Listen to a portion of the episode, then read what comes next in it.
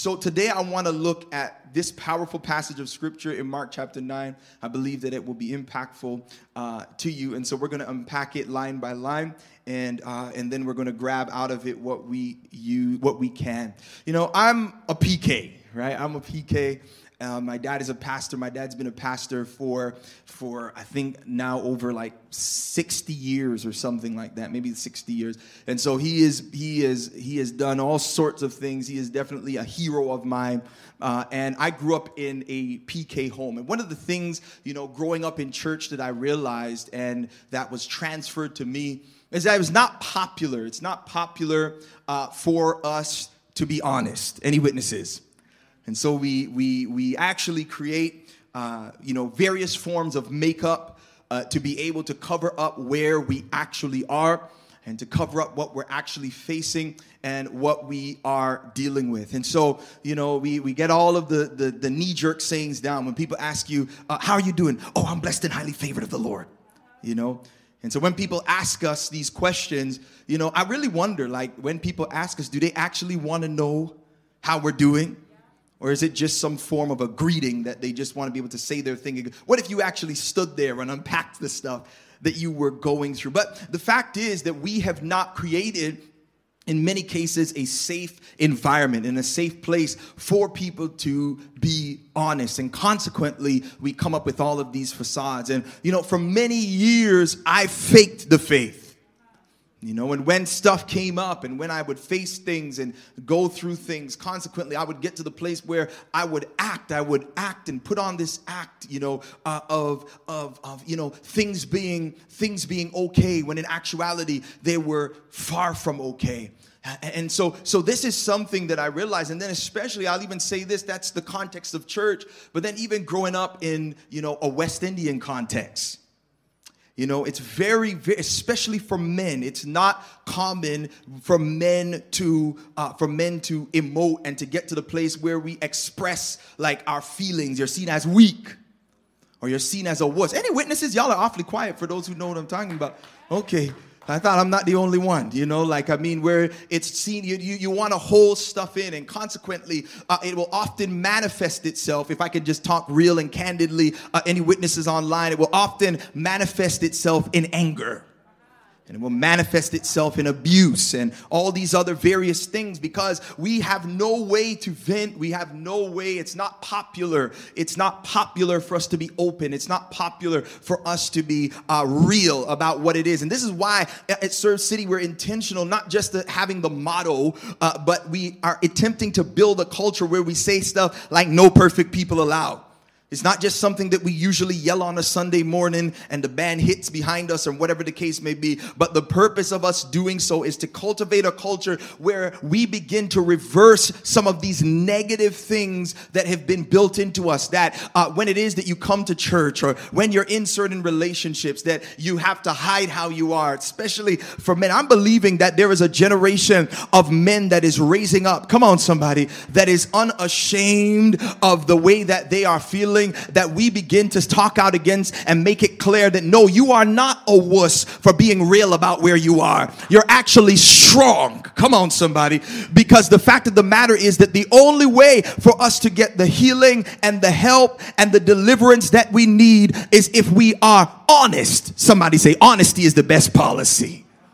Come on, somebody in the chat put honesty is the best policy. And so I quickly realized how destructive it was, you know, as I got older, you know, to get to the place where it was very you know i had to realize the importance of not faking the faith. And and you know so it is in church. So many people we know how to go through all the movements. We know how to shuck and jive and we know how to you know we need to go through all the motions. And in many cases all the stuff we're doing is not attached to faith Ah, it's just something that we have done and that we've learned to do. But in actuality, it is not always attached to our faith. And so today I want to talk about this. I, if I can just title this message, I'll title it A Faking Mess.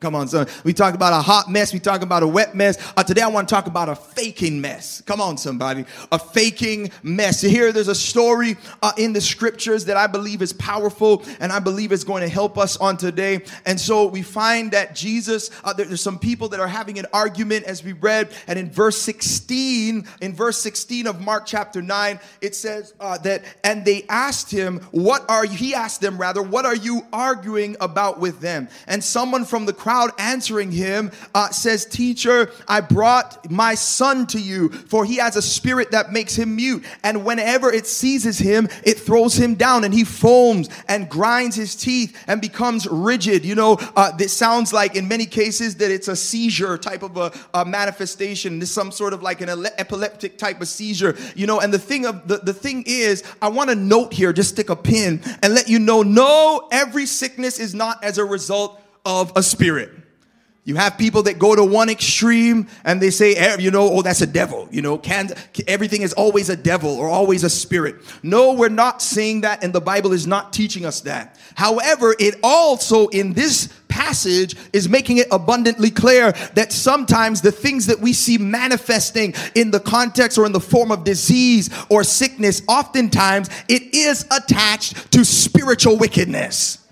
And so here, this epileptic sort of a manifestation, it's clear that it is attached to a spirit. Not only is it making him unable to communicate, but it's seizing him up and all of this sorts of stuff. Uh, and he is grinding his teeth and he becomes rigid. And so they say, so I asked your disciples to cast him out and they were not able. And he answered them, Oh, faithless generation, how long am I to be with you? And I want to challenge you and I want you to understand this because Jesus in this moment, he is talking about the fact that, you know, he is here. He was here on the earth walking with the disciples, doing the miraculous and putting, positioning, uh, positioning them to see Yahweh in flesh, mightily acting, come to save mankind from sin. This is a powerful and a, a powerful thing that, uh, that it was in, in Jesus coming to earth as we get ready to, to head into the Christmas season and celebrate the first advent of Christ or the coming of Christ to earth the first time. This is what it's all about. And he's like, I'm here, I'm demonstrating powerful things. He was walking with the disciples, he was talking with them, he was showing them stuff, raising dead the dead, and all of this. And he's like, How long, oh faithless generation, how long am I with you? And then he says, Bring him to me. Notice this, just as in the passages prior to this, we've in the stories that we've looked at, and if you are, uh, if you have not yet you know been a part of this or if you're late to the party uh, with this messy miracles series i encourage you on our youtube channel go and check it out uh, and and just begin to look at those to be able to get caught up. But in most of these situations jesus is rebuking the faith the fact the, the fear and the fact and the lack of faith rather that is present when the messy situations show up. Are you with me and so he's challenging them here in regards to their faith. Somebody say, their faith. And watch this, and I'm believing this message is going to be life changing for somebody today. Uh, if you would grab it here in, in, on the online campus, if you would grab it, I believe that this is going to uh, shift a paradigm and a perspective for many of you. And so Jesus calls him to himself, and then he says in verse 20, they brought the boy to him, and when the Spirit saw him, Immediately it convulsed the boy and he fell on the ground and rolled about, foaming at the mouth. Come on. And Jesus asked the father, How long was this happening to him? Notice when the presence of God shows up, a lot of times, and this is why I want to reiterate this because we see it throughout the tenor of the experiences with Christ. When the presence of God is there, oftentimes the things that are messy in our lives start to while out. They start to go off. Come on, somebody. Remember, I told you when you look at uh, Shadrach, Meshach, and Abednego, remember when they take a stand and they're like, no, we're not going to bow to your dumb idol. What does the king do? He goes, oh, fam, okay, I'm going to dash you in the fire and I'm going to turn up the fire seven times hotter. So he goes all the way off. Like, and this is the way that it is. Oftentimes, when we decide to take a stand, oftentimes when we get in God's presence, there are many of you wondering why is it that your situation starts to convulse and you're like, man, this can't be God. Well, the fact of the matter is, let it convulse, let it go nuts. As long as you are in the presence of God, you are in queue for a miracle. Oh my, I want to show up with some hope for somebody who's ready to throw in the towel because your finances are starting to go out of whack. Bill collectors and people starting to call out of nowhere. Your marriage starts to while out as soon as you started praying over it. Come on. As soon as you started praying over your spouse and stuff starts to go out of whack and you start to find stuff. I want you to know that just because things are going crazy, the differing factor is the fact that before uh, God was not in it. But how many of you know that when the presence of God is in a situation, you are in a setup? Come on, somebody, for a breakthrough to happen. Let it keep on moving and watch God, watch God do his thing. So starts freaking out uh, in that moment uh, because the, the Spirit sees Jesus in that situation. And, and, and so and then it goes on and says, and Jesus asked the Father, How long? Uh, and he says, From childhood. And it often casts him into the fire and into the water to destroy him. Come on. But if you can do anything, have compassion on us and help us. My God, I love this. He says, If you can do anything, have compassion on us and help us. And look at Jesus' response in verse 23. And Jesus said to him, If you can. See, we, we usually miss what Jesus is trying to communicate. He's like, Are you serious? What do you mean if I can? Do you know whose presence you are in the midst of? Now I want you to understand this. Watch this. This is the context is they went to his disciples first. His disciples were unable to cast the devil out. So now they're like, okay, these are your disciples. So now they're approaching him based upon their experience with the disciples if you can because of what happened they were unable. So if you can then can you help? And he goes if you can. And then he answers and he says uh, and all things are possible to those who believe. But i want to give you point number one. Can i give you point number one? Here it is. The failure of man doesn't affect the ability of god. Let me say that again the failure of man, somebody type that on the online campus. The failure of man does not affect the inability, um, does not affect rather the ability of God. What do I mean by this? The disciples, I'll break it down for you like this. The disciples, they were in a position where they showed up, they attempted to cast the devil out, they were unable to do so. And, and so consequently, uh, this man shows up and he engages Jesus uh, because we often categorize and engage Jesus based on our interactions with his people. And so the fact is, just because they failed did not mean that God was gonna fail. And there are many of us, our engagement, even for some of you watching, and for people who are skeptical of church, you're like, man, how could God love me? Look at how mean that person was. And God's like, I'm not that person. Some of you have quit on church and you say, I'm never coming to church again because I went to that church and they were judgmental and the woman made me spit out my gum when I walked in and she told me she tried to pull down my skirt because she said my, can I just keep it real? She said my skirt was too high and she tried to yank it down or they tried to thing and I was standing there and I was going to get prayed for and they didn't pray for me because I had too much jewelry on or whatever the case is. At the end of the day, we often will be, can I just keep it all the way 100? We say, forget church. Come on, somebody. Forget church because of what they did. I went to this place and this happened and that happened. And so consequently, everybody's a hypocrite. How many of you know that at the end of the day, one person or one congregation or even 10 of them, come on, somebody, does not limit the ability or the power of God. And just because a person, come on, somebody, might have done something to you or might have hindered you, at the end of the day, it should not stop you from engaging our ca- or, or uh, encountering Christ. Come on. And we should not categorize Jesus with, oh my. Are y'all with me on this morning? The failure of man doesn't affect the ability of God. I'm telling you, God is God, and, and, and, and people should not hinder you or challenge you or get you to the place where you start to engage God based on this. Because they're like, if you can. And he's like, yo, fam, what do you mean if I can? I love how they render it, if you can. And then he said, then he goes on, he says, all things are possible for one who believes. Here it is. I love it. I love it because uh, as we're talking today, uh, you know, even I just love how uh, I love how God continues to galvanize even the worship, and you'll see why in a moment uh, why this is so powerful around these things, these themes, because the, the worship helps us. The musical worship helps us to worship God in the Word. And watch this. Here we go. Uh, and so I, I want I want to challenge this. He says all things are possible to him who believes. Point number two: faith positions us for God to do the impossible in our lives. Here it is. I know it sounds basic, but I want you to grab it and because this is a, this is a, this is powerful for you. Watch this. Faith positions us for God to do the impossible in our lives. So he says, all things are possible for the person who believes. It is faith. It is faith that positions your life and my life so, so in the face of the impossible, when it is, there are things in your life right now that are messy. They are a hot mess. They are a wet mess. We've been talking about. There are we talking about messy here. We've talked about all sorts of messes, and oftentimes these things will be present in our life. Watch this, and the differing factor, the opportunity for for us to witness God do the miraculous in those situations. It is determined by our faith. It positions us Faith positions us. Somebody say, faith positions me. All things are possible. All things are, somebody say, all things are possible. All things are possible to the person who believes. When faith is in the mix, man, God can cook something up good.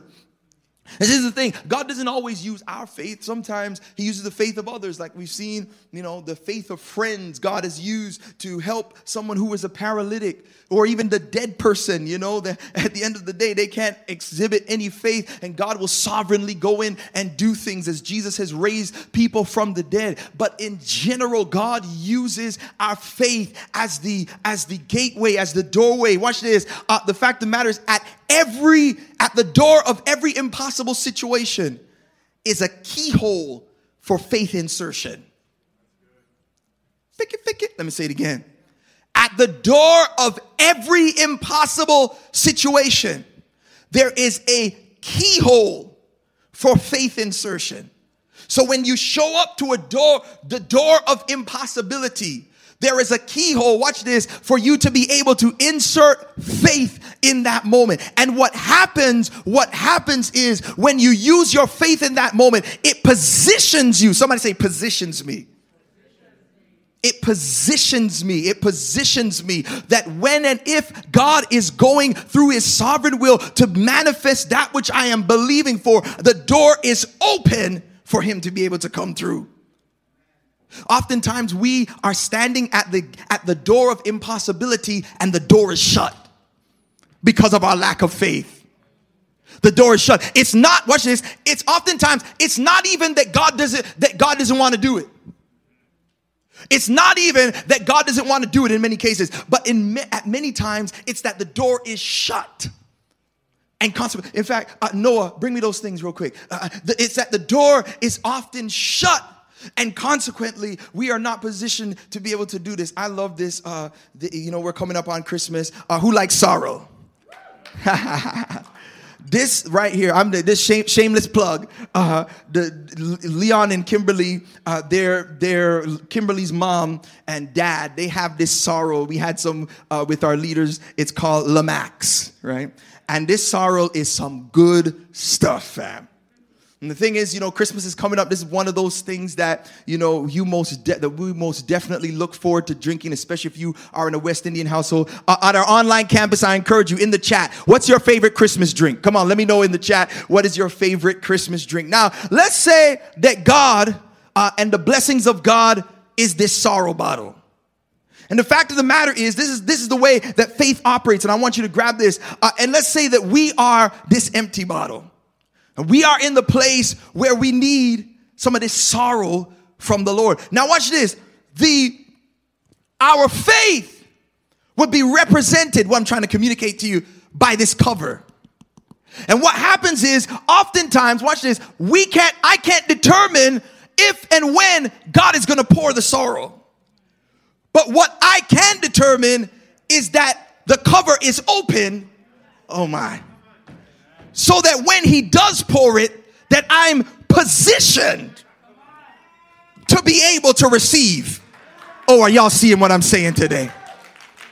I'm positioned to be able to receive. And what happens is a lot of times, watch this, God is ready to pour, but if he was to pour, it would just spill and it would waste all over the floor and we wouldn't be able to receive it. And God is not in the habit of wasting blessings. Come on, somebody. And many of us, we're not receiving it because we are closed. But I wonder if there's anybody that knows you can't manipulate God into pouring, but you can position yourself. So if and when he decides to pour, I'm open and ready to be able to receive.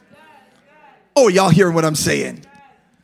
And so I'm gonna leave this here so y'all can just look at it the whole time. And so watch this. It's imperative for us to understand the magnitude that of our faith and the importance of your faith as it you as you are walking. Because I'm believing, as I told you, this super this this is a season of the supernatural. Right now we are in the middle of a pandemic. It is a horrid, it is a messy situation. But even herein, as we stand at the door of this impossibility with all sorts of stupidness that is happening as as a result, the keyhole for our faith is there and it is waiting for us to be able to insert it and open the door to position ourselves. And I believe that God in this season, and I even declare it, is getting ready to pour out and manifest in our lives. Does anybody believe it in a mighty way? He is here and He is waiting. Are you open? This is the Bible. Bible says in Hebrews 11, 6, just so you understand, anything is possible to him who believes anything is possible. Somebody say anything is possible. Oh man, I want faith to just stir in this room. I want to wake the, I want you to wake the faith up. Come on, somebody.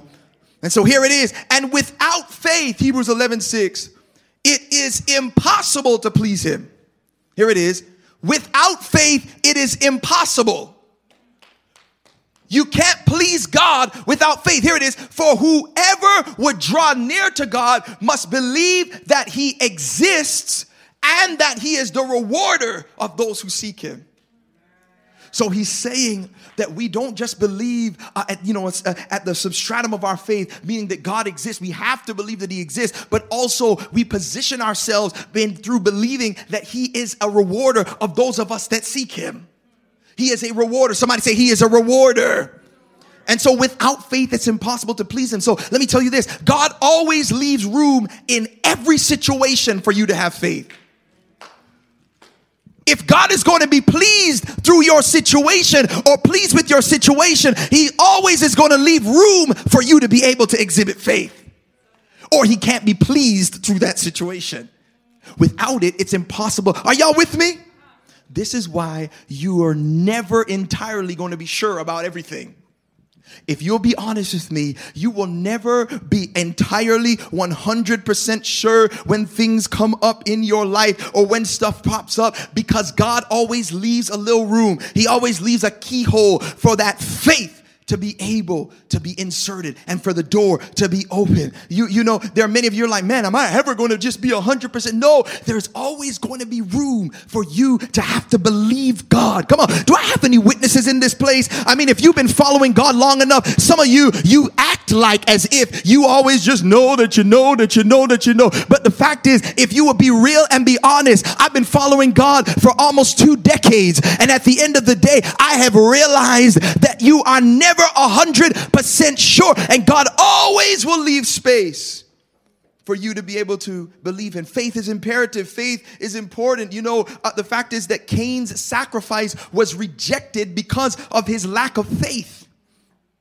You know, we're taught in the, uh, when you're growing up, if you grew up in church or if you're accustomed uh, to the story of Cain and Abel, and when it comes to Cain's sacrifice, you know, Cain and his brother Abel, um, Adam and Eve's children, brought sacrifices. Cain was a tiller of the ground. Uh, was was a was a uh, Cain was someone, and and Abel. Brought, and let me let me not let me not uh, mess it up. I want to remember what it is that they did. Uh, and and and so and so look, it's powerful. This whole Genesis chapter four this whole Genesis chapter 4 is just powerful. Okay, so Cain was a worker of the ground, yes, and uh, and Abel was a keeper of the sheep. And so they both brought sacrifices to God. And it's and it's told we were I was taught that it was what Cain brought and what Abel brought that determined what God was pleased with and what God was not pleased with. But the Bible actually lets us know in Hebrews 11 4 that by faith, Abel offered to God a more acceptable, acceptable sacrifice than Cain. So it was his faith. It was Abel's faith. It wasn't what he brought. He brought, they both brought from their livelihood.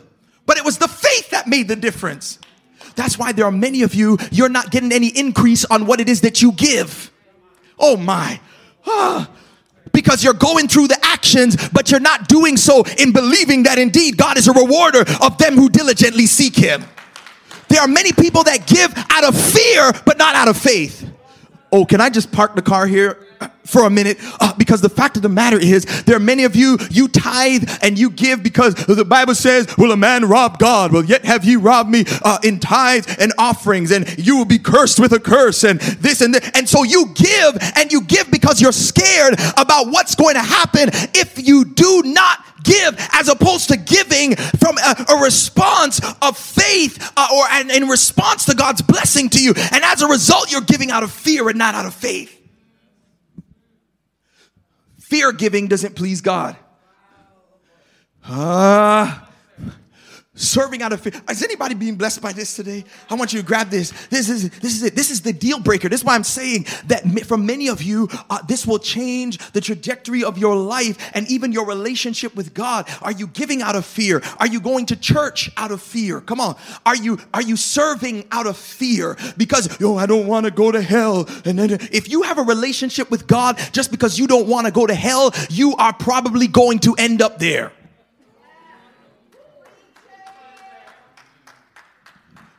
For God so loved the world that he gave his only begotten Son, that whosoever believes in him should not perish, but have ever. Come on, somebody, y'all don't like this type of preaching. Okay, there's a lot of you, the stuff you're doing, the engagement you you worship out of fear, not out of relationship, not out of faith. You're not actually connected to God, and you are going to be. What can I just speak boldly and plainly? Because Matthew chapter seven makes it clear that there are people who at the throne are going to show up and they're going to say, "God, I cast out devils in your name." And God, we prophesied in your name. And God, we did all of this stuff in your name. And He's going to say, Depart from me. I never knew you. Come on, somebody. Not I knew you and then I forgot you, but I never, somebody say, I never knew you. Oh, can I just teach some doctrine in this place? I never knew you. And there are many of us, watch this, at the end of the day, we think that the fear that we are living out of and we are serving God out of, that we have not actually put trust, we have not actually put faith in the gospel, but we are trying to work our way to heaven based upon a fear that we have in going to hell. Ah, and that's not the gospel. Are y'all with me this morning? And so we got to realize faith makes the difference. Somebody say, faith makes the difference.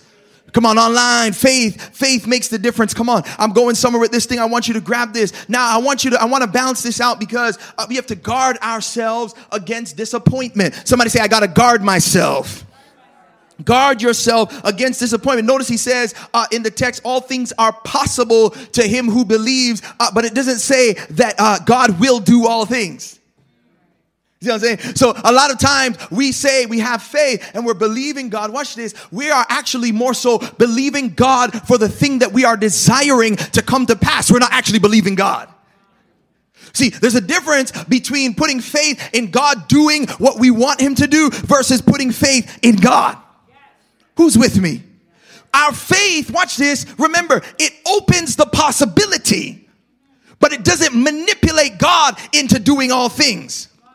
And so the fact is, our faith positions all things to happen, but it doesn't say that God will do all things. I love this, and we got to guard ourselves against disappointment because oftentimes we will believe, and there are those of us who will exemplify faith, and, and things will not happen the way that we are desirous of them happening. And the fact of the matter is that then we end up with disappointment, or we walk away and we just say, uh, you know, forget this thing, forget God, forget church, all of this, when in actuality, God doesn't promise to do all things. He just tells us to have faith in Him. Somebody say, faith in Him. Watch this. We had to guard ourselves against disappointment. This is why Ephesians chapter 6 verse 10, you know what it says? Write this down and I want you to check this out and study it. In all circumstances, take up the shield of faith with which you can extinguish all the flaming darts of the evil one. So not only does he tell us about the helmet of salvation, the breastplate of righteousness, and, and the sword of the spirit, which is the word of God. And if you don't know this stuff, you got to read this whole passage and you got to pray this stuff over yourself daily. Make sure you are taking up the whole armor of God that you can stand against the wiles of the devil or the attacks of the enemy. And one of these things is the shield of faith. Somebody say the shield of faith. Now, watch the shield of faith, it guards us. Its attempt is to guard us, or its purpose is to guard us when the enemy shoots doubts at us about God's ability. But watch this it's not only uh, to, to extinguish the doubt darts of the devil around God's ability to do it, but also the doubt that God can do the supernatural, even if he does not do what we are hoping that he does in that situation. So the faith, the shield of faith that we have, it also is to extinguish the doubt that tells us that it's over when God does not do what you think he's going to do. But when you have faith in God, come on, somebody, when you have faith in God and you truly have faith in God and His ability, you know that even if in the middle of the mess, if He doesn't come through the way that I thought, even if I don't get the, the, the that mortgage, come on, somebody, even if if the, the the job that you were hoping for that you didn't get that job, you know that you serve a God who is capable of giving you an even greater job than that door that was closed. Come on, and so now I don't close my bottle; my bottle is still open open saying, God, I trust in you. Come on, somebody. And if you said no in this area, I'm believing that you are going to deposit something even better than what it is that you said no to. Oh, I wonder if I can just uh, build the faith of somebody in here today. Your faith not ought to be, ought not to be rather in a desired outcome at all times, but your faith ought to be in your God who is able at all times. And if he is a God who is omniscient, that means that he is able and that he knows, come on somebody, everything. And consequently, when your faith is in him, you can trust that he can take every situation and use our faith to be able to do the impossible. Somebody that believes it ought to put those hands together and give him the praise online in the house. So you got to get the shield of faith to guard yourself against doubt and disappointment. Who's with me? And then I love this, you know, because a lot of times people talking about they believe in God. Are you believing God or you believe in yourself? You see what I'm saying? Or around here talking about, oh, I'm believing God for a car. Did God tell you he was going to give you that car? Come on, somebody. Oh, all things are possible. I know all things are possible, but sometimes, did you even ask God what type of car you should get? Or did you just look at somebody else and covet what they had, and then now you start believing God for fake? Oh my, y'all don't want to be real with me today. We always talking about, oh, I'm believing God, I'm believing God. Like God is going to give. You cannot even afford to be able to handle a Geo Metro car. Come on, somebody. And you believe in God. How, why would God curse you with the payments of a Bentley and you can't even pay your rent effectively? Some of the stuff you say you believe in God for, God is not going to curse you with the stuff that you're asking Him for. Oftentimes, we're not even seeking God about what to ask for. Come on, somebody. We're just believing Him for stuff in our lust and our selfishness and our jealousy. And oftentimes, then we end up in shipwreck and our faith is jacked up and we're disappointed and oh god is not and we end up going and infecting other people Oh God, I need this man. Turn him around and make him love me. Come on. So make him pop the, make it time for him to put a ring on it. Maybe after the years and years. Oh, I don't want to do this. Jesus, do I have to say it?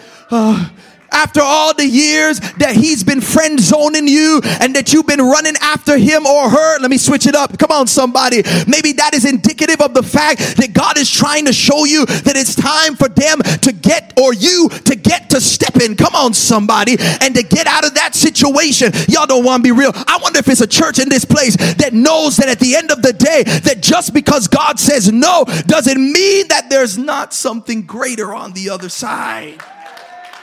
I preach this all the time. I want to let you know sometimes God's no's are better than his yes. Hey, I feel that thing. Sometimes his no's, and sometimes there's stuff that opens up in your life that if God said yes, come on, you would not have been able to experience it. Do I got any witnesses in this place? I'm a witness and I'm a preach to myself. At the end of the day, God is a God that even his no's times are better than his yeses. I gotta move. I gotta move. I gotta move. So guard yourself. Guard yourself. Watch this. So now we go to the text, back to the text. All things are possible to him who believes. And immediately the father of the child cried out and said, Watch this. I believe. But he says, But help my unbelief. All things are possible to him who believes.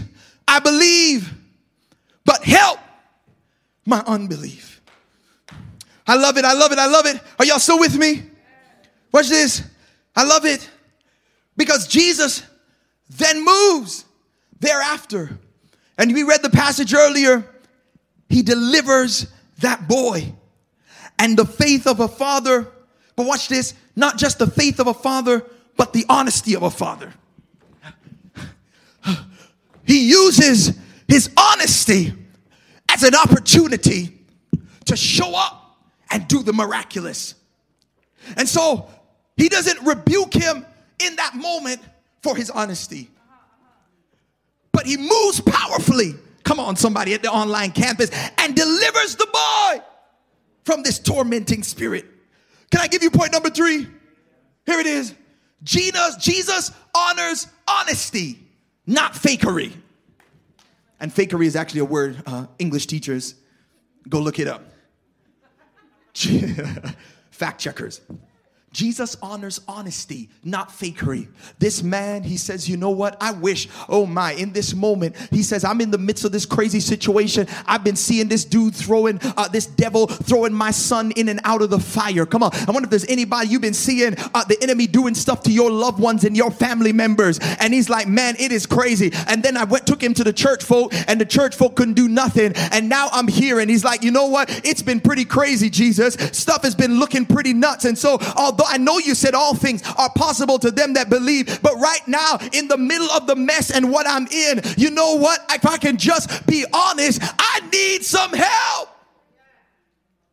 And Jesus uses him and ministers uh, in that moment. He says, I believe, but help my unbelief. I love it. This is such a model guy in the moment. He is a man, and instead of acting like he had it together, instead of acting like it was all good, instead of acting and going through the motions, he says, I believe, but my belief is, is, is, is in a place of, I'm still insecure in this moment. And so I'm asking you to help my unbelief.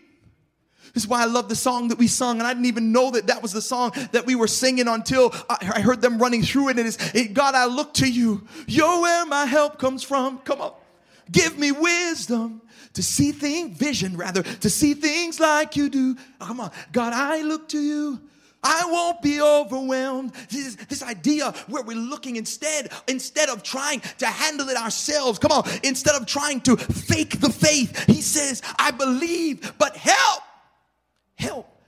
Somebody say help.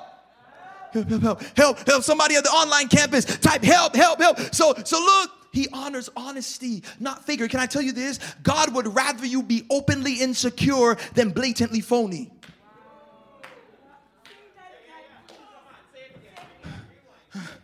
God would rather you be openly insecure than blatantly phony.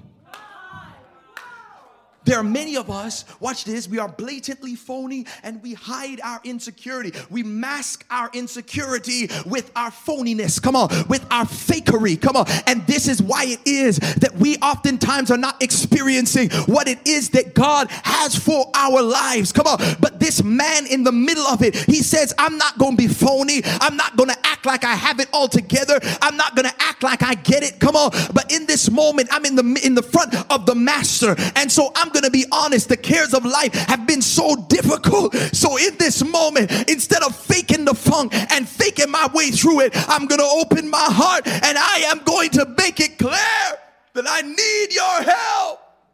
Somebody shout, help! Need your help. Watch this. The only color God doesn't like is gray. He'd rather you be cold. He tells uh, the church, he says in, in Revelation 3.16, he talks about, you know, he says, be hot or be cold. But if you're lukewarm, I'm going to spit you out of my mouth. the end of the day, where you're in a you know, and you you be hot or be cold. In other words, it, it's better for you to pick a side. And if you are in the place where you are there and you are insecure and you need help, God would rather you be honest because watch this. Faith positions your heart to believe, but honesty positions your hands to receive.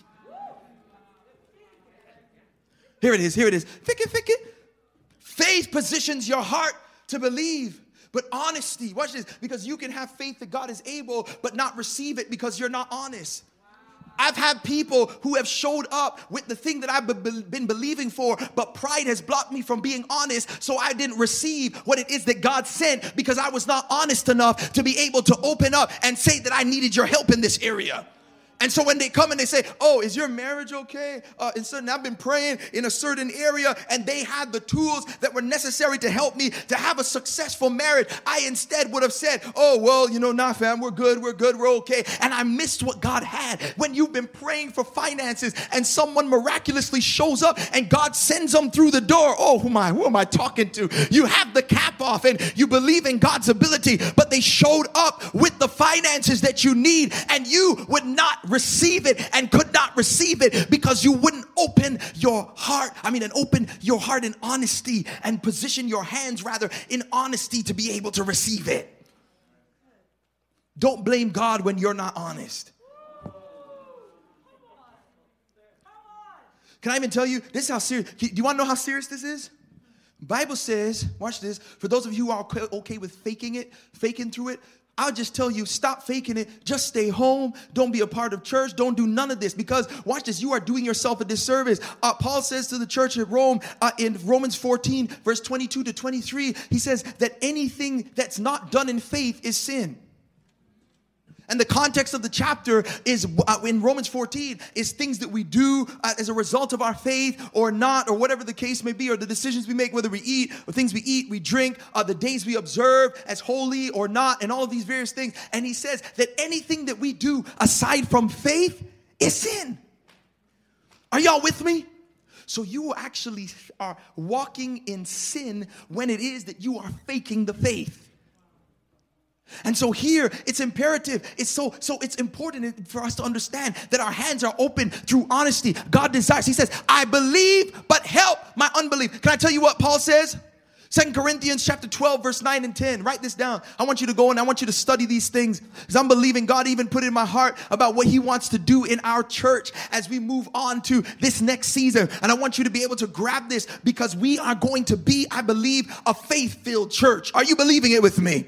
Serve City worldwide. Come on. It's going to be a faith filled church. And we're believing that we're going to see God manifest mighty things in and through our house. I declare it and I believe it. And I'm honest enough to open up because it starts from the front all the way to the back. I don't have it all together. No perfect people allowed applies to me too. Come on, somebody. And I need Jesus. And God, we open ourselves to you. Even Serve City. I declare it be a house of honesty and authenticity, not just as a tagline, but as a reality. Look at this Second Corinthians 12, verse 9 and 10. The Apostle Paul, when he's facing some difficulty and he has a thorn in his side, and we often reference this scripture. I want you to, I want you to note what it is that he says here. You know, when Jesus, he prays and he asks God three times to take the thorn away from him. He had faith, the, the, the bottle was open, but God actually says no to him. I'm not taking the thorn. But look at what he says. But he said to me, My grace, somebody say, My grace. My grace is sufficient for you, and my power, somebody say, God's power, is made perfect in weakness. And now look at what Paul says he's gonna boast in. He says, Therefore, I will boast all the more gladly of my weaknesses, so that the power of Christ may rest upon me. For the sake of Christ, then, I am content with weaknesses, insults, hardships, persecutions, and calamities. See, this, this is not popular preaching, is it? He says, he says, For when I am weak, then I am strong. Does he say, I'm gonna boast in the stuff I have all together?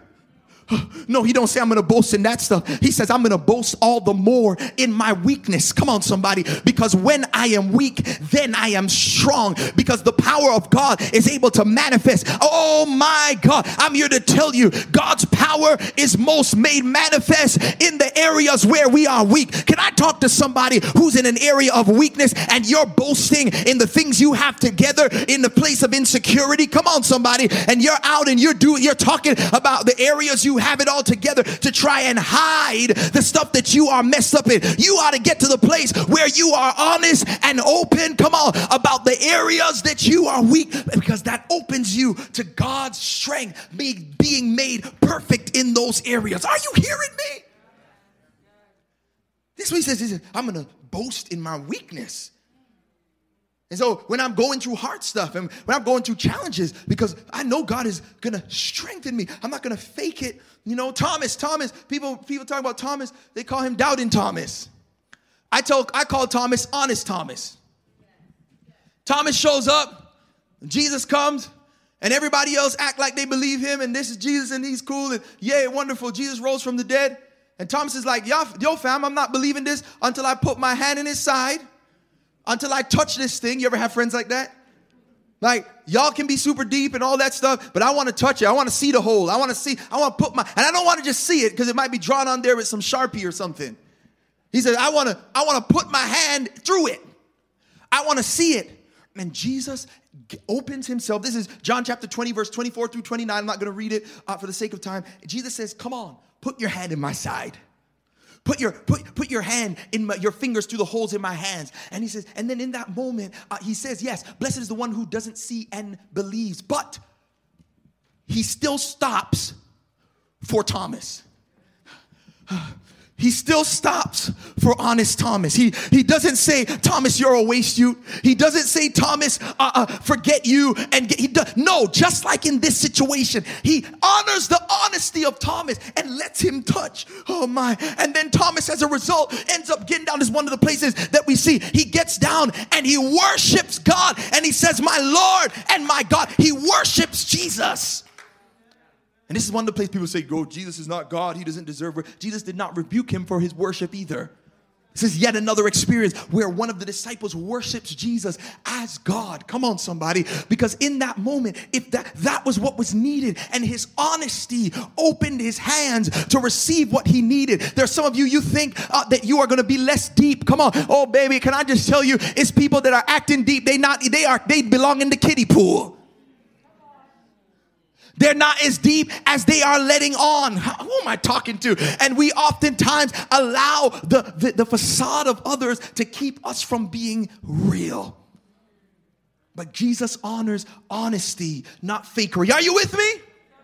And this is the last point for you. I want you to grab this. So, so, so he ends up, he ends up going on and he, and, he, and he casts out the devil, and the boy ends up being healed. It looked like it was over still after the, the, the devil left him. And if you've ever seen demon possession or anything of this nature, you know how oftentimes things like that can happen. Uh, but then Jesus takes him by the hand in verse 27 and lifts him up, and then he ends up being strengthened. It's very powerful. And then he ends up saying in verse 29, uh, This kind cannot be driven out by anything but prayer. But I want you to note this because faith is important. You're hearing me talk about faith being a key. You're hearing me talk about how you have to exemplify faith, and without it, you can't please God. But some of you, you're like, well, you know, where does this faith stuff come from? Because, uh, you know, in this moment, it's a challenge for me. I mean, how do I, how do I walk in faith? And what we walk by faith and not by sight. Can I tell you this? Because uh, there are many of you uh, that think that you have to, you know, you have to muster up your faith. You got to look in the mirror and be like, I believe, I believe, I believe, I believe. You got to do some like positive confessions and read some of these uh, these uh,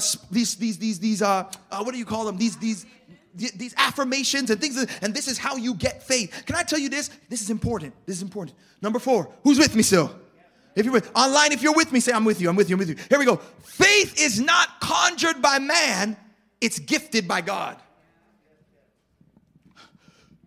Faith is not conjured by man, it's gifted by God. This is why, and I'm going to show you, this is why you see people through scripture, when it is that they demonstrate faith, it's not because they, I believe, I think I can, I think I can, I think I can. No, it's not through any of this stuff that all of these are thought leaders and all these people are telling you about, but it comes from God. This is why Peter, this is why Peter, everybody say Peter Peter, Matthew chapter 16, verse 13 through 19. Write it down and check it out. Notice this. This is why Peter, when Jesus asks him, Who do you say that I am? And he says that you are the Christ, the Son of the living God. What does Peter, what does uh, Jesus say to Peter? He says, Flesh and blood did not reveal this to you, but the Father which is in heaven the faith that he is able to exemplify, to be able to declare that Jesus is Lord, it came from God, not from flesh and blood. Come on, including himself. How many of you know this? Look, First Corinthians chapter 12, verses 1 through 3, write it down and check it out later, makes it clear that no one can even say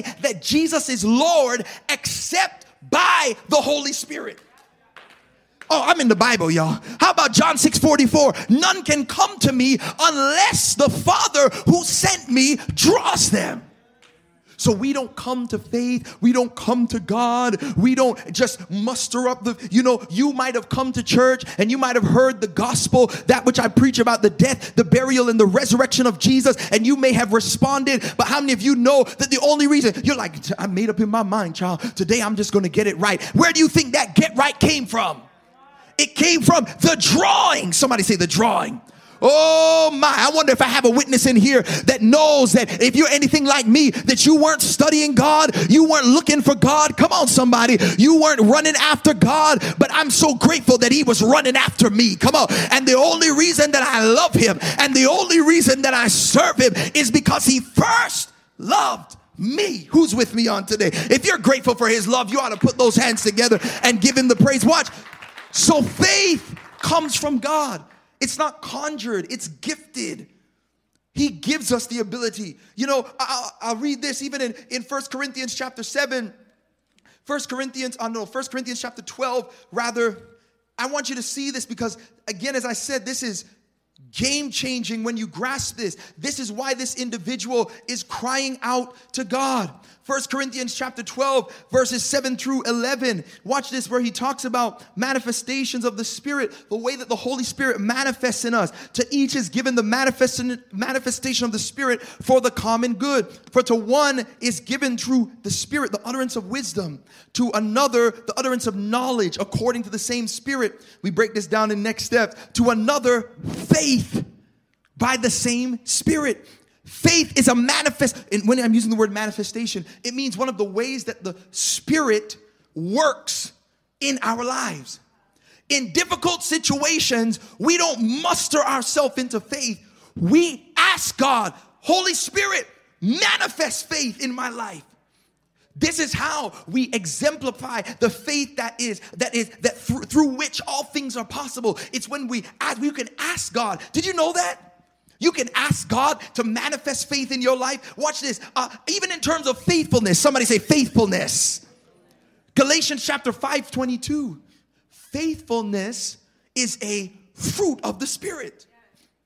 So the ability to remain faithful, because see, there are many of us we're like, oh, I'm just gonna, I'm gonna, you know, I'm staying on this path. I'm gonna remain faithful, and we're gonna. No, it doesn't happen through our mustering. It's a fruit of the Spirit. It happens through our yielding to God in the midst of difficulty, in the midst of challenging situations, we open ourselves to God and we say, God, manifest faith, manifest faithfulness to us. We don't stay faithful to our spouses through mustering effort and, and our sheer willpower. We say we stay faithful in our marriages and faithful to God through the manifestation of faithfulness that comes from the Holy Spirit. Are you with me?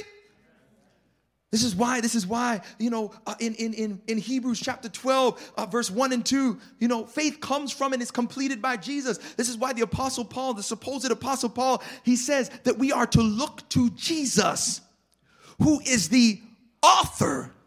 There it is. I know, you know, we quote this stuff so often, and we don't think about it. He is the author and the completer of our faith. So our faith comes from Him, it starts with Him, and it's completed in Him.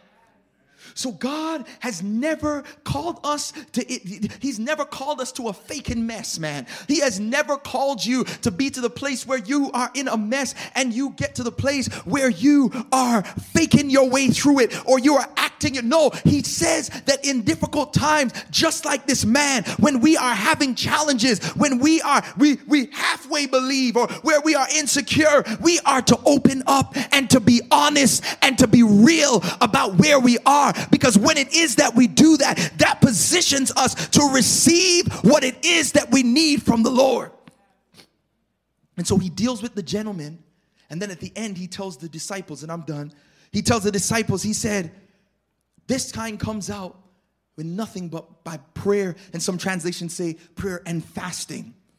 And the idea is that they, watch this, they in their in themselves, even the disciples, the reason they couldn't cast out the devil is because they of a lack of a prayer life.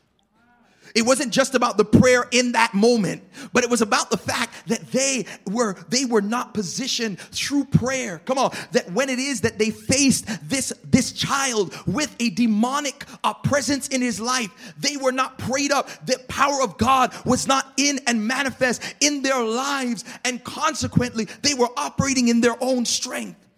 We even see in the book of Acts where there were people who were over who were uh, who were overtaken and beaten by demonic spirits because of their attempt to do so in their own power. Oh my, that's why I'm here to tell you there is no substitute for a prayer life.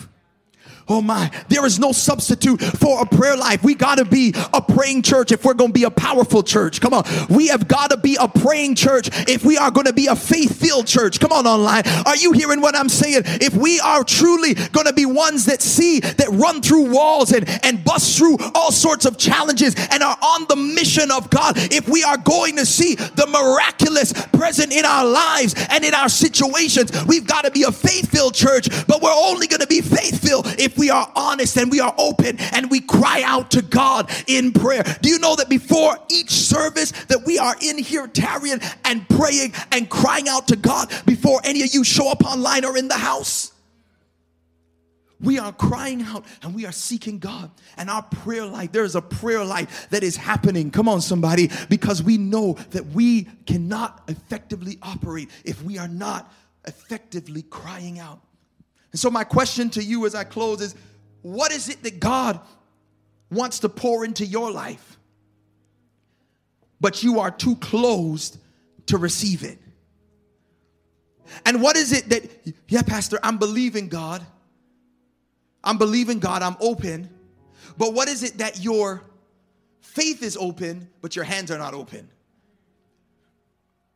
And so you're willing to admit to God, and believe that God is able, but you're not honest enough to open yourself up to receive what it is that God needs or that God has for you.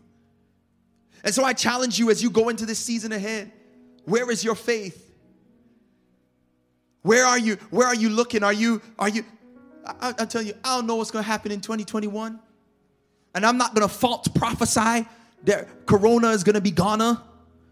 You know these songs, these Corona be gonna. No, no, no.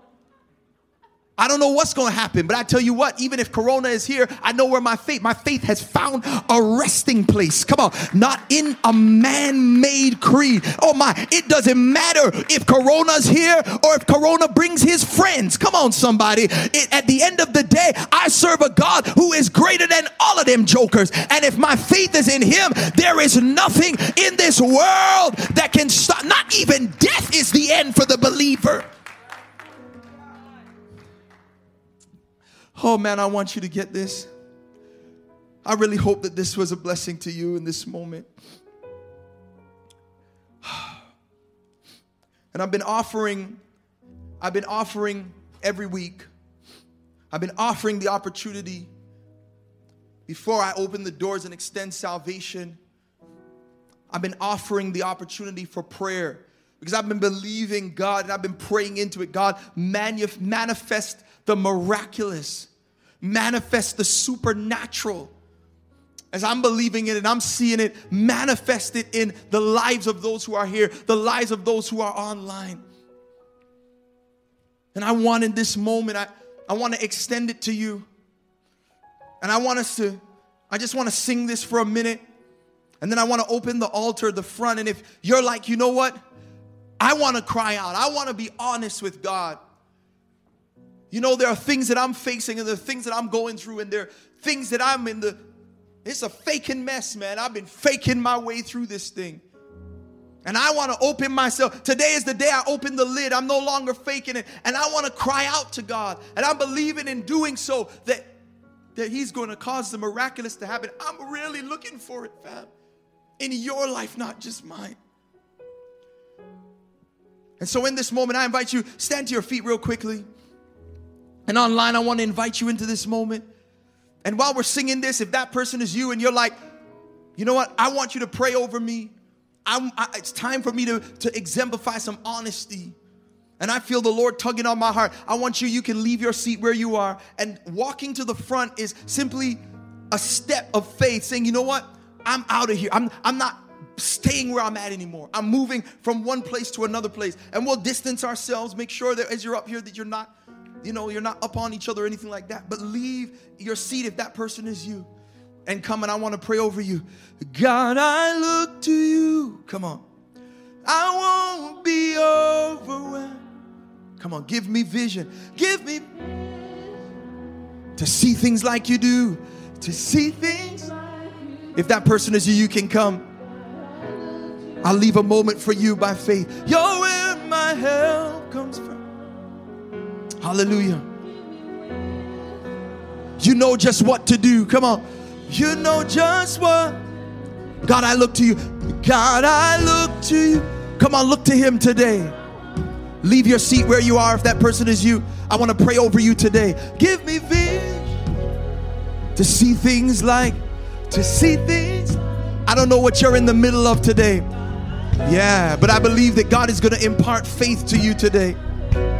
You can just come and just lift your hands where you are. Give me wisdom. You know just what to do. You know, I will love you. Come on. And I will.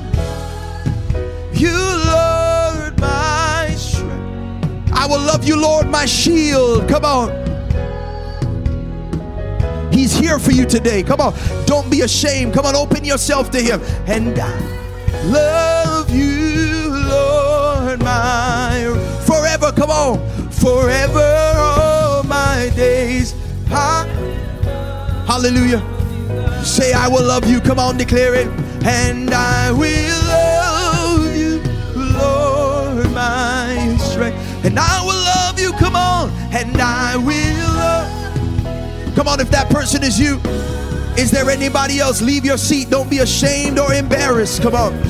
Love online, if that person is you, put a hand up emoji so we know that that's you. Forever all my days, I will love you, God.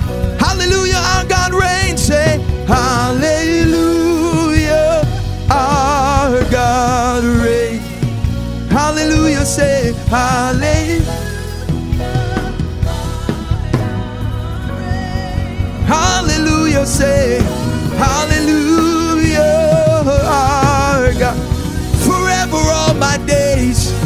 trust in you, God. Come on. And I will love. I want to pray in this moment.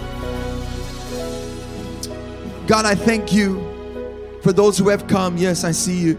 I thank you for those who have come in the house and online. I thank you, Lord God, for the faith that you have given and imparted in them to be able to come and to be able to put themselves in this position. And I thank you for their honesty, Lord God.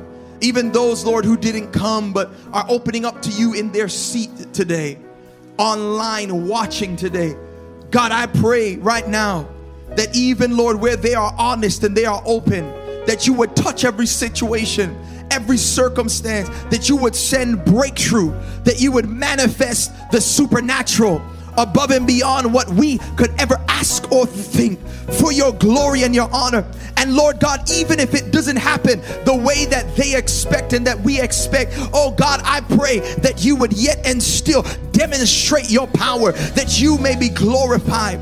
And we thank you and we give you praise for it in advance. Come on in the house. Can we just drop those hands and put them together and begin to give the Lord praise? Come on, we thank you, Jesus. We glorify you and hallelujah. Hallelujah. Forever all my days, come on, forever all my days, and I will one more time. Hallelujah, say, Hallelujah, our God. Hallelujah, say.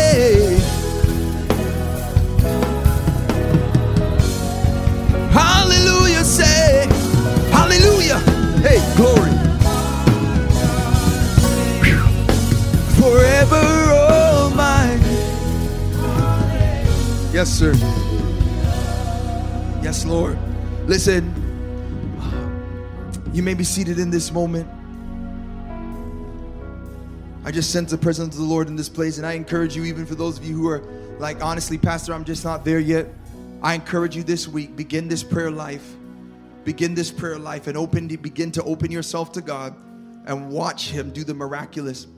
And I would be remiss if in this moment I did not give you an opportunity to trust Christ. I would be remiss if I did not give someone the opportunity to give their lives to Christ. You're like, I don't know this Jesus that you're talking about. I'm not in relationship with him. And today I want to begin a relationship with him, not because I'm scared to go to hell or anything of this, but in response to his incredible love. And you're like, what love are you talking about? Well, I'm here to tell you the greatest story of all time over 2,000 years ago. That Yahweh, the Most High God, put on flesh and he came to this earth and he lived perfectly and he knew he did this. You might be asking, why did he do this? Well, our first parents, Adam and Eve, they sinned, they disobeyed God. And consequently, the Bible made it clear, makes it clear that death was passed on, sin and death condition passed on to all mankind. That's why no child has to be taught how to sin. So I don't have to tell my children how to be disobedient. We are all born with the innate nature, it's hereditary to sin and to go against God. But God didn't leave us stranded. He put on flesh. He came and He was perfect. And not only this, but we serve such an amazing God that He jumped on a cross. Not only did He put Himself in flesh, but He got on a cross and died. He took our payment because Bible says the wages of sin is death.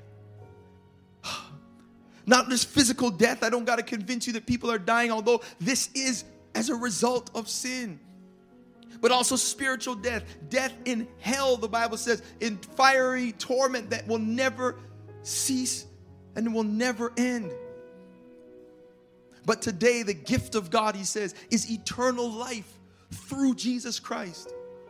And so, those of you who are under the sound of my voice and that are hearing this message and are hearing about this incredible love of God, I invite you focus on the incredible love that he demonstrated to us. And today, no matter what you've done, no matter who you are, watching wherever you're watching from around the world, doesn't matter what you have done, doesn't matter who you are. Today, somebody say today. Today is the day of salvation for you. If you would respond in honesty, God, I am a sinner. I need you. I need you. I, I want to put faith in you. This is why John 3:16 says, God so loved the world, he gave his only begotten son that whoever believes in him would not perish, but would have everlasting life. It's your faith and God is manifesting faith in the heart and the life of someone today. Romans 10 and 9 says, if you confess with your mouth that Jesus is Lord, you want to be the boss of your life. And if you believe in your heart that God has raised him from death, because Jesus didn't just go and die for our sins, but he rose up on the third day with all power in his hands, and he extends eternal life to those of us that would put trust and faith in him. And so he's drawing some of you today and he's online and he's manifesting faith in your heart, positioning you to say yes today. If you would, if you would say yes, if you would open your heart, you would open yourself to him. And even if you have run away from God and you're like, today is the day I need to come back home. You may have run away from him, but he's never run away from you.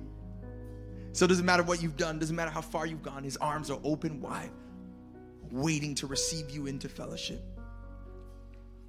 And so every head bow, every eye closed, every head bow, every eye closed in this moment. And I want to lead a prayer of commitment. I want to lead a prayer of commitment in this moment. And, and if you're like, today is my first time trusting Christ, or if you're like, today I am coming back home, I'm not going to wait another minute. I'm not gonna wait another second. Today is my day. Online, if that person is you, in your living room, head bow, eye closed. And so, if you're like, Pastor, include me in that prayer of commitment. On the count of three, if that person is you, not gonna do anything spooky or weird. I just you're just saying, include me in this prayer of commitment. On the count of three, between me, you, and God, every head bow, every eye closed. I want you to pop that hand up if you're saying that is you today, in the house or online. Here we go. One, two, three. Come on, pop that hand up where you are. If that person is you, I see that hand. Praise God. Is there somebody else in here today? Yes, I see those hands. Praise the Lord. Glory to God. Online, I see you in the spirit. I see those hands being raised. And so, in this moment, God bless you for those hands that are raised. You can put those down. And so, I'm going to lead this prayer and commitment of commitment. I want you to pray it out loud from your heart. And Serve City, we're not going to let them pray by themselves. We're going to pray this out loud with them as an affirmation of our faith and also uh, to stand with those who are making that decision today. And so we say, God, thank you for sending Jesus. Jesus, thank you for dying for our sins and rising from death with all power. Come into my heart Make me new. Forgive me of my sins. And be with me now and forevermore. And I thank you for doing it right now. In Jesus' mighty name. Amen. Come on, can we put our hands together and celebrate? Come on, those who have made decisions in the house, those who have made decisions online, we celebrate you.